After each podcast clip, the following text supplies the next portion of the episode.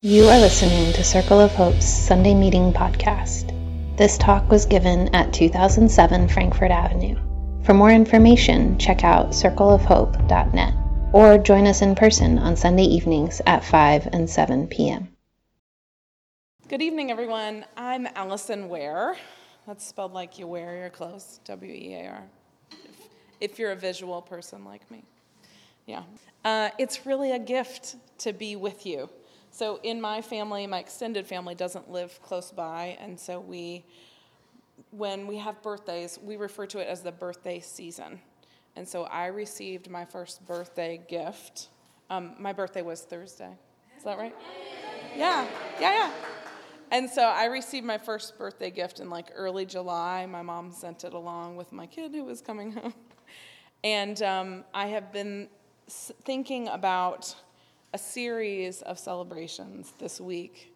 Uh, I've invited friends to come along to things I wanted to do and say, come celebrate my birthday. So I said, this is a gift tonight. I invited folks to come be with us tonight. I'm like, this is a gift to be to be with you. What an honor. So thanks uh, for the gift. Um, yeah. So it is pastor rotation week. In case you're wondering why Joshua is not here, Joshua is at North Broad. Yes. Is that right? Okay, so once a quarter, the pastors rotate around, and I'm part of the Ridge Avenue congregation, and Julie Hoke is our pastor. She was scheduled to be on vacation this weekend, and so she is learning about sharing the load. And so uh, she was talking with Johnny, who was also supposed to be on vacation, and he asked somebody else to talk, and she was like, I can do that. I think I'll do that. So the sad thing is, she's not on vacation yet because her kids are sick. So we're going to say a prayer for Julie. And even sadder, I probably got her kids sick. My kids, my kids had a fever this week, and now her kids have the fever. And they went to the zoo together on Monday. Sorry, sorry, Julie. Um, so just a bit about me. So we, are rotating. Five, uh, five meetings happening today. Rachel spoke at uh, Marlton Pike this morning. Um, Johnny, who is not speaking, Trisha Fusaro is speaking at Ridge. You know this better than me. Is she at South Broad? So who's it? So Joshua's at, at Ridge.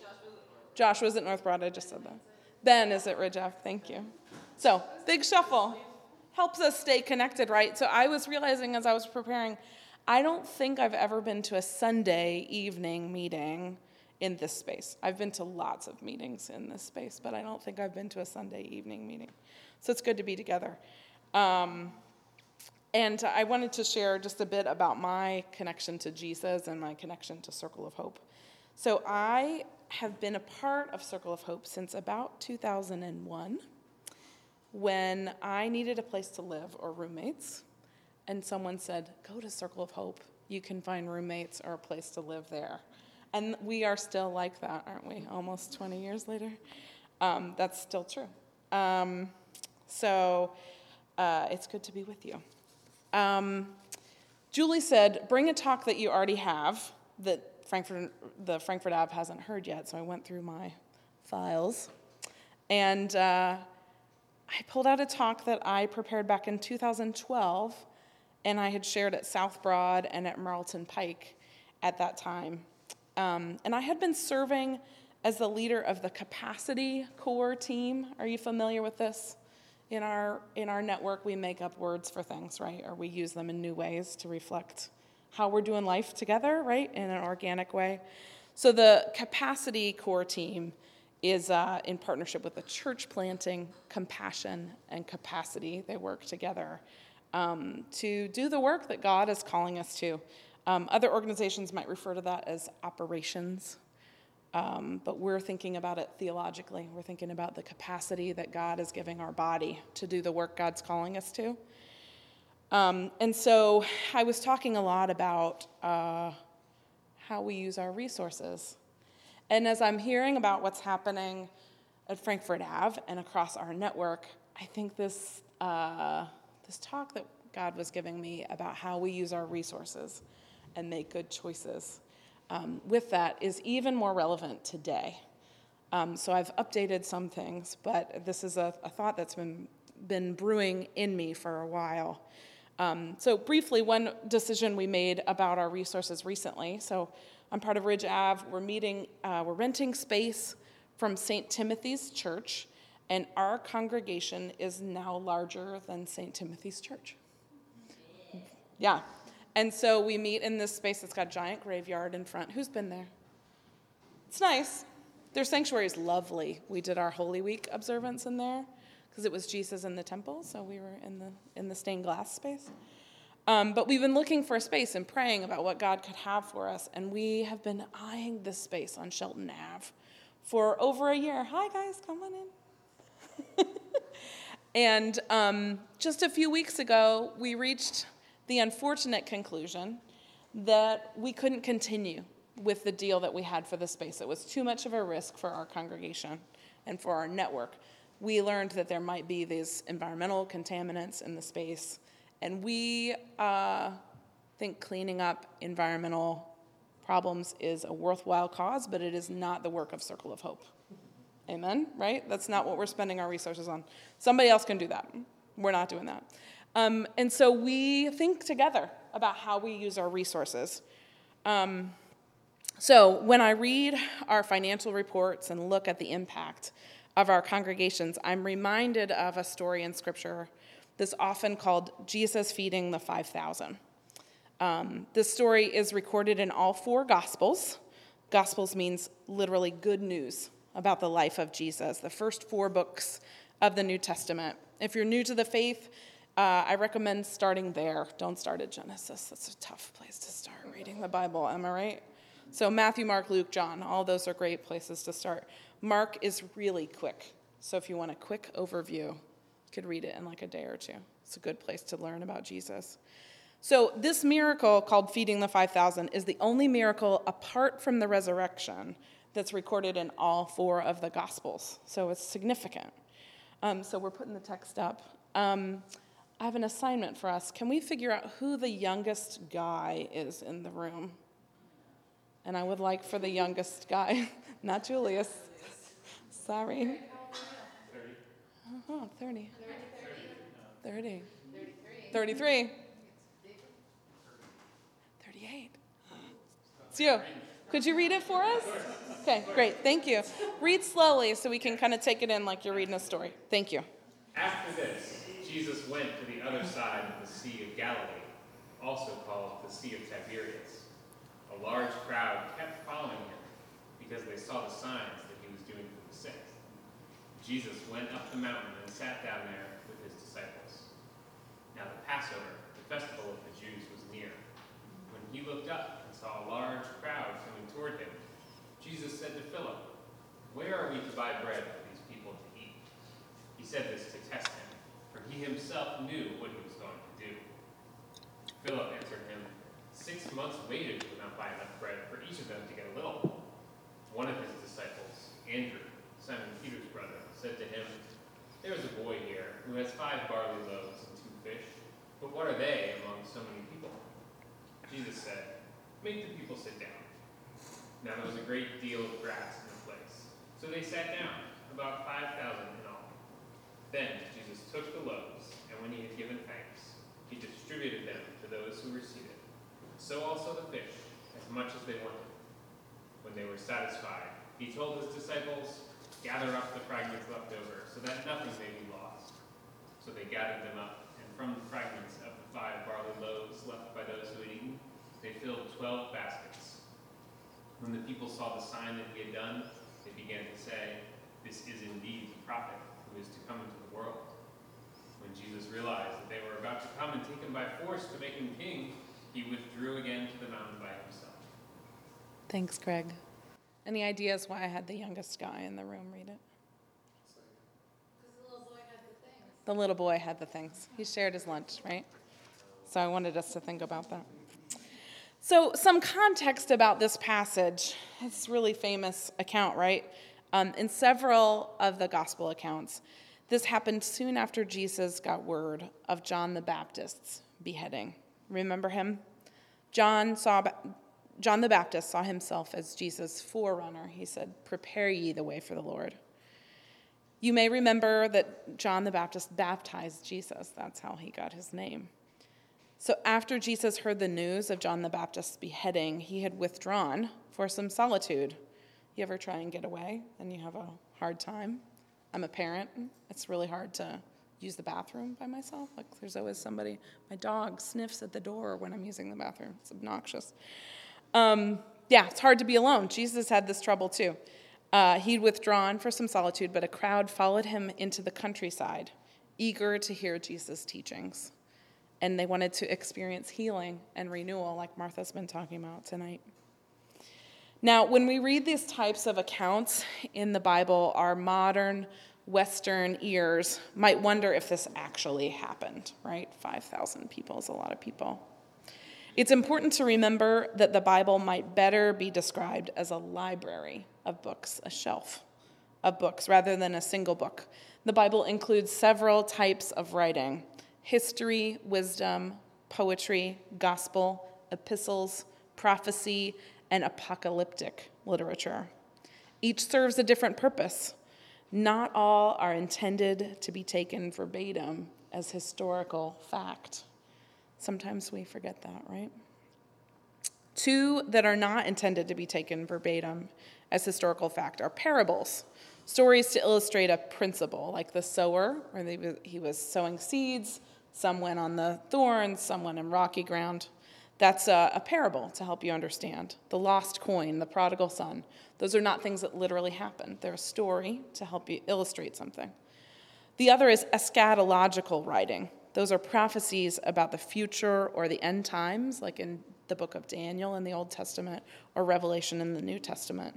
They might be written in code to veil the meaning, detailing the author's visions, of the end times as revealed by a heavenly messenger.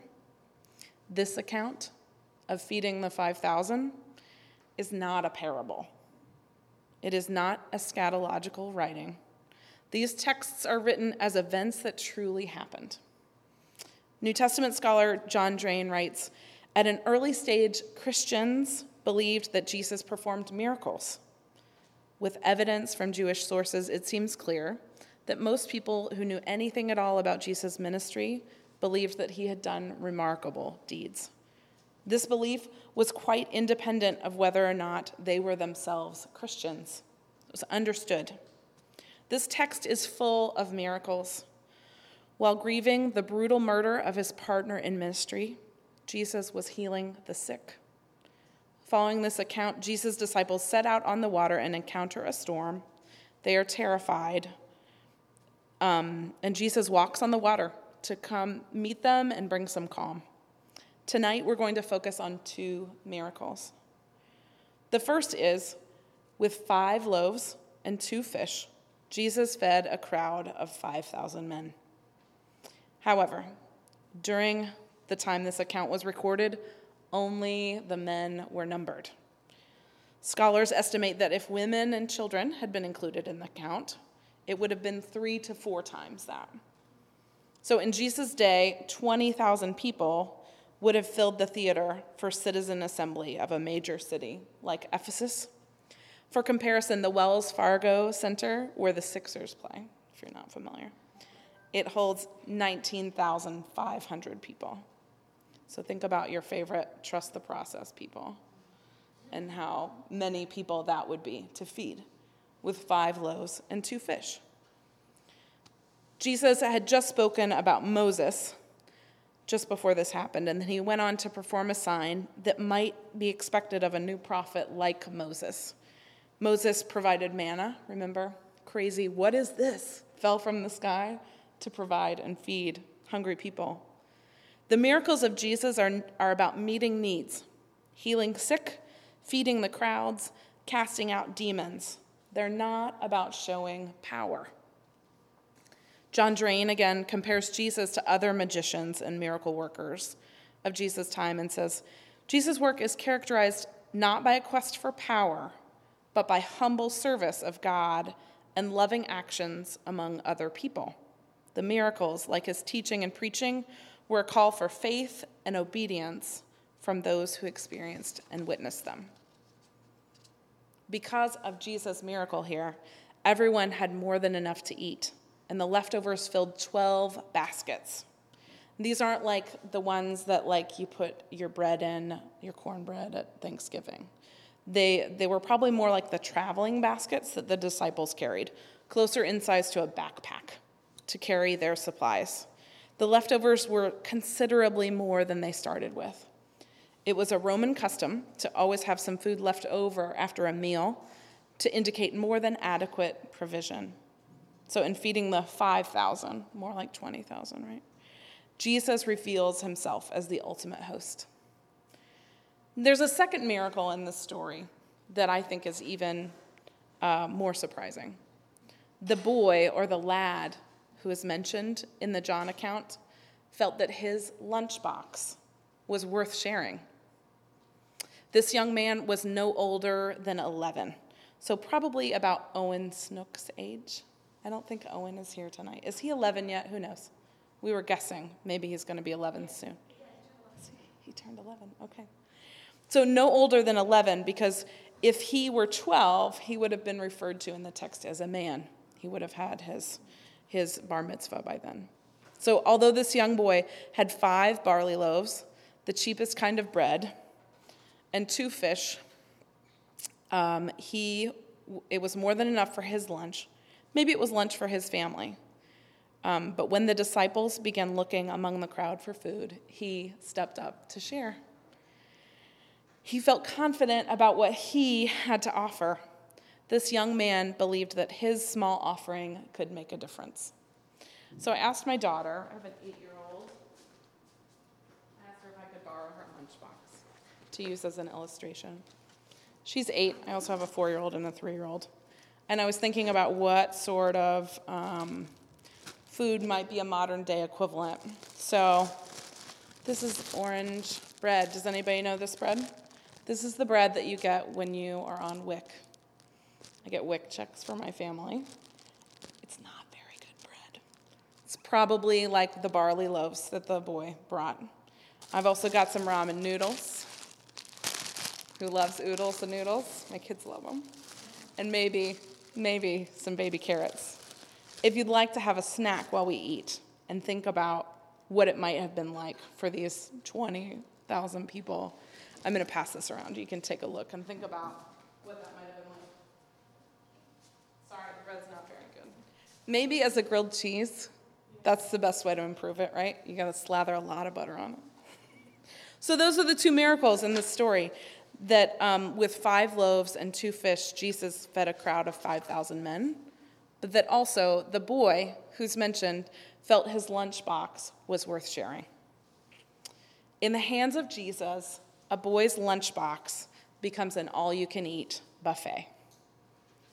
So, what can we learn from this text and apply it to where we're living, the decisions that we're making about our resources, both individually, in our households, in our lives, and collectively? So, first, we need to be willing to share and we do this well in Circle of Hope. I'm amazed at the loaves and fishes moments that we have all the time in our network. I feel like I've, I've learned this from you, your congregation specifically. I hear Vanessa Caruso when I think about um, identifying the scarcity mentality and instead stepping into the abundance mentality. Is this familiar to you? Does anybody remember Vanessa? We love Vanessa. Yeah. Oh, good, you're having some carrots. Thanks, Martha. So, scarcity is this idea that there's a fixed pie, and that if someone has some of it and someone else gets some, then that means someone is losing their piece of pie. So, it's better to take what you can get, get all you can have, and not share, because we're going to run out of stuff, right? The abundance mentality, though, flows out of a deep inner sense of personal worth and security. It's the idea that there is plenty out there and enough to spare for everybody. It results in sharing, prestige, recognition, profits, decision making. It opens possibilities for everyone. So we want to live in that abundance mentality, knowing that God provides. There is an example in Luke 21 of the widow who brought a mite. It was a very small coin, probably like a penny Jesus looked up and he saw the rich people putting their gifts into the temple treasury, and he saw a poor widow who put in two very small copper coins. And he said, Truly, I tell you, this poor widow has put in, put in more than all the others. All these people gave gifts out of their wealth, but she gave out of her poverty, put in all that she had to live on. That's the widow. In Circle of Hope, we do some great work on sharing our resources and time. People are often finding meaningful work affordable housing, giving away resources. Just this week, Robbie gave away a dining room table and shelves. If you're on the share board, you can get in on these kinds of things. People are always posting jobs that they know about, or they're looking for a job, or they need an apartment, or they have a cat to share. It was a lot of cats for a while. I don't know if there's a cat on there right now. But we share all the time. It's like second nature to us um, to do this level of sharing. We volunteer on mission teams. We care for each other's kids, like I gave Julie's kids the, the flu this week. Um, we lead cells. We help people move across town. When I first became a covenant member, a friend of mine said, being in covenant with each other and being in a cell together, those are your people who are your moving crew. And one summer we moved five people. in our cell. Like everybody was in transition. And that was who showed up was your cell group. Have you experienced this? Have you? Yeah, yeah. Summer is the season for changes, right? Yeah. So that's what we do. We've made deliberate choices about how we approach financial giving in Circle of Hope. Our public meetings are an open gathering for welcoming new people and those who have been on, a, on the journey with us for a while. We do not issue pre printed envelopes to our covenant members. I got one of those when I was a kid. Every week, they were different colors. And there was a box I could check. Does anybody else do this? There was a box I could check if I read my Bible that week. What were the other boxes? Did you have some boxes too? Praying. Yeah, praying, maybe inviting a friend or something. Yeah. Yeah, and you know, I, I got excited about giving because of that, but it also could make you feel real bad if you don't have something to give. So there's a lot to that. So we, we made a choice. We have an offering box in the back. Where is the offering box? Okay. Yeah, oh, it's got, it's like laser cut. It's fancy. We have one of those too at Ridge Ave. We usually mention the box during our newsing time, but we don't make a big deal out of it. We want to be funded by partners and not the obligated attender who gets coerced into throwing a few bucks into the offering plate. I went to a church one time where they passed the plates and was so surprised by this. They passed the plates once and we're like, you know, going through our pockets, like, okay, we got something. And then later, they passed the plates again. And we're like, we already gave everything we had. What do we do? So, two, two times. Um, so, it's not what we do here. Um, we also recognize that everyone's in a different place financially. We go through different seasons. Um, I think, though, as a result of our care and caution around this, we might be missing out on partners because we don't tell the story as often. Um, our capacity core team and our common fund team track our income and expenses. Of course, they call it sources, income, and uses, spending. And um, they help us get a clear picture. And um, we're working to build partners. We are casting a vision. We just came out with our map. I heard there were little cool things of the map, and I didn't get one because I wasn't at the Love Feast. Where are they? Are there some here at the info? No. They're not here yet. Oh, sorry. Okay, great. It has that picture on it, right? That Jeffy made. So this was inspired by our mapping process. We're looking for God to guide us. And so he had this hand and the light and the light lighthouse and the light bulb. So we're discerning together where we're going. And that includes how we're spending our resources, our resources of people, our spaces. We're discerning it together. Yeah. So we're being willing to share. The second thing we can learn from this, this text about feeding the 5,000 um, is that we always should give thanks for what we have. All four gospel accounts record Jesus giving thanks sometimes lifting his head toward heaven and then breaking the bread and fish to share. When I imagine the scene on that hillside, I imagine it much like our times when we observe communion together during our Sunday meetings, or maybe at a love feast, where our coordinators share a mindful way of uh, sharing the account of the Last Supper and the disciples breaking bread. Sometimes we line up, sometimes we pass it around, we, we pass to each other. So we're always giving thanks. Giving thanks for our resources not only centers our hearts and minds on Jesus, but it has the power to transform our resources into much more. Third thing we learned from this account is that we need to get organized in, in how we manage our resources.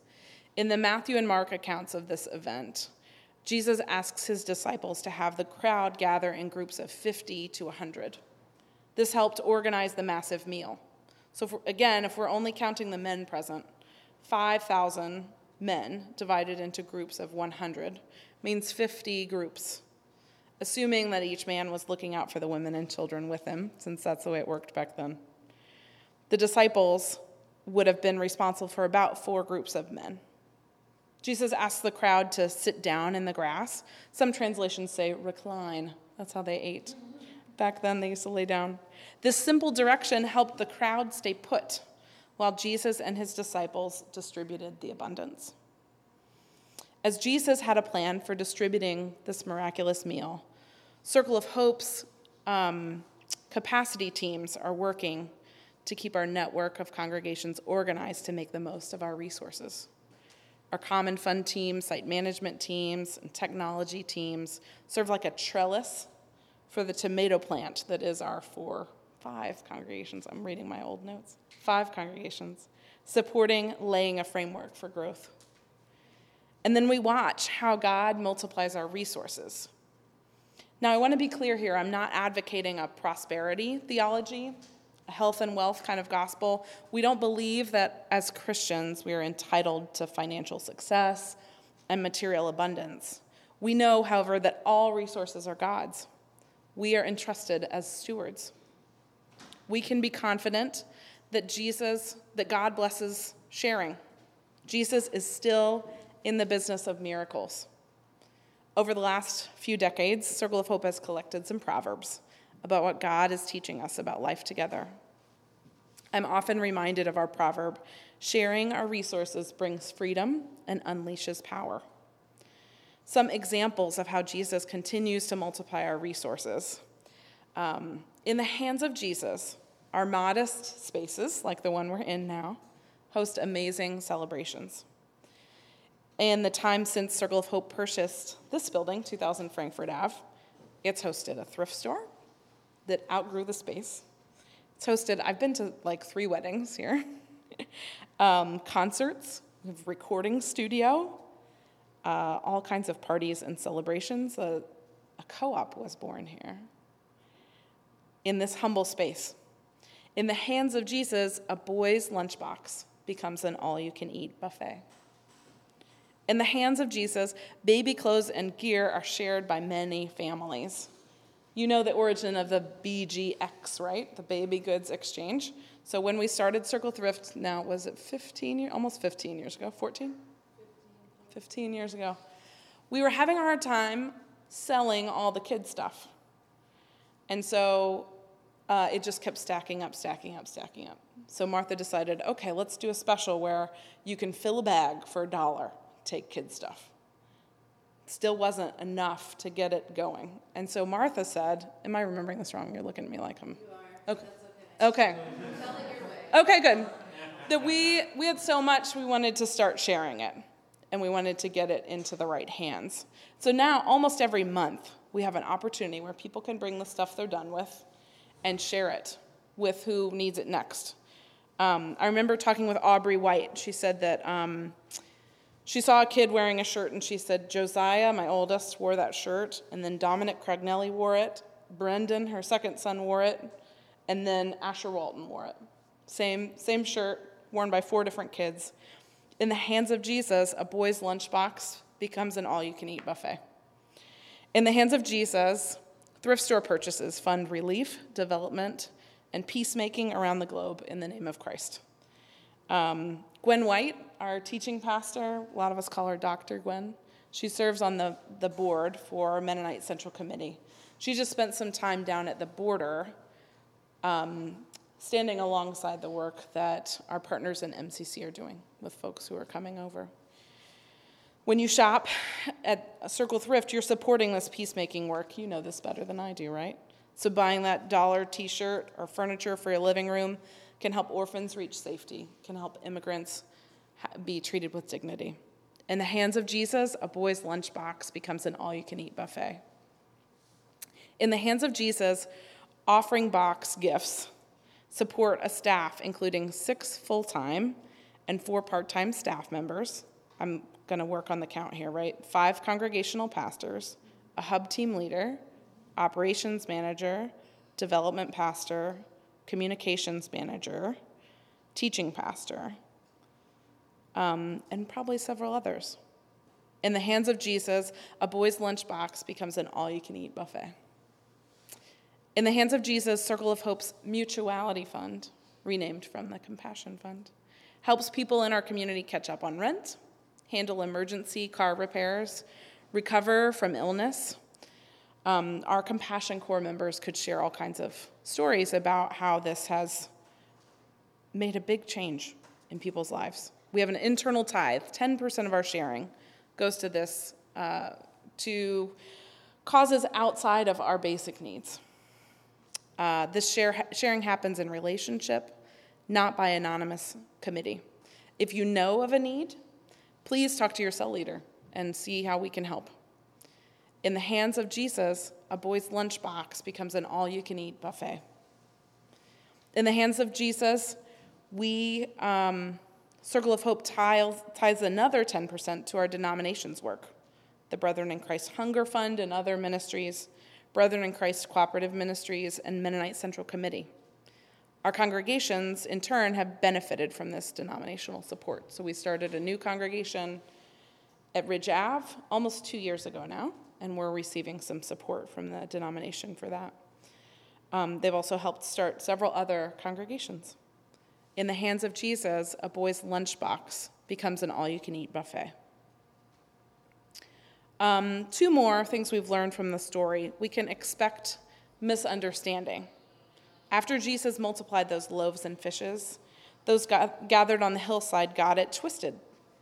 They thought that Jesus was trying to become king. They, the crowds wanted an earthly leader like Moses, one who could overthrow the Romans, but that was not Jesus' mission he had to flee because they were so excited. They're like, oh, this is the one we've been waiting for. This type of sharing that we do in our network is uncommon. Passing baby gear around, giving out low cost counseling, living in community, there's bound to be some confusion. Every time we do a baby goods exchange, for example, there's someone who is expecting their first child and says, I don't have anything to give away. This kid has not outgrown anything yet, right? And so we have to say, no, just come. it's okay. There are plenty of people who are done with other stuff. With Jesus' love and clear communication, we can sort it out. We're going to keep telling the story. Jesus is bringing resurrection, renewal, abundant life. Let's keep sharing the story. Thanks for listening to Circle of Hope's Sunday Meeting Podcast. If you want to talk about it or get connected to a cell, you can find one under our Connect dropdown at circleofhope.net.